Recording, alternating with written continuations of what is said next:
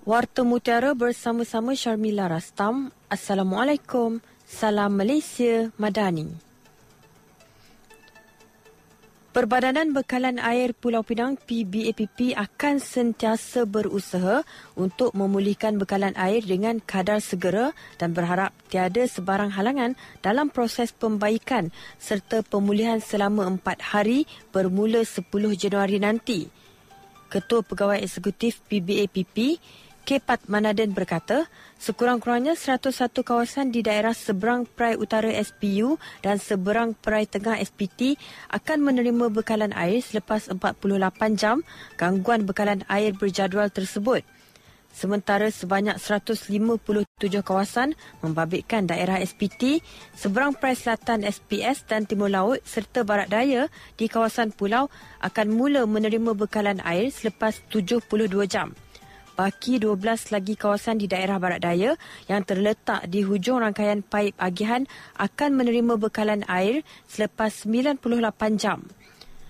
Kira-kira 590,000 pengguna air berdaftar termasuk bukan domestik dijangka terkesan dengan ketiadaan bekalan itu. Susulan penutupan operasi loji rawatan air LRA Sungai Dua bagi memberi laluan kepada kerja-kerja penggantian dua unit injap 1200 mm yang rosak. Dalam perkembangan berkaitan, Kepat Manaden memberitahu PBAPP akan menyediakan 19 unit tangki air fleksi berkapasiti 24,000 liter, 27 tangki jambu berkapasiti 40,000 liter dan 78 unit tangki statik 2,500 liter. Ia bagi melancarkan pengagihan bekalan air kepada penduduk. Sekolah-sekolah terutama sekolah berasrama juga disarankan untuk menyimpan air bagi kegunaan. Bagaimanapun, pihak PBAPP akan membantu dengan menghantar lori tangki terutama di kawasan-kawasan yang dijangka lambat menerima bekalan air. Sementara itu, pengerusi jawatan kuasa infrastruktur pengangkutan dan digital negeri Zairil K. Johari berkata pihak Suruhanjaya Perkhidmatan Air Negara SPAN telah bersetuju secara prinsip untuk membantu Pulau Pinang namun belum memuktamadkan berapa tangki air yang akan dihantar.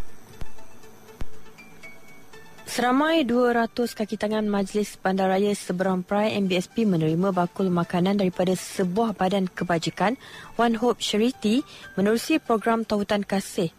Sumbangan bakul makanan berupa keperluan asas dan wang tunai itu diberikan kepada kaki tangan MBSP yang bertugas dalam bidang 3D, Dirty, Dangerous, Difficult.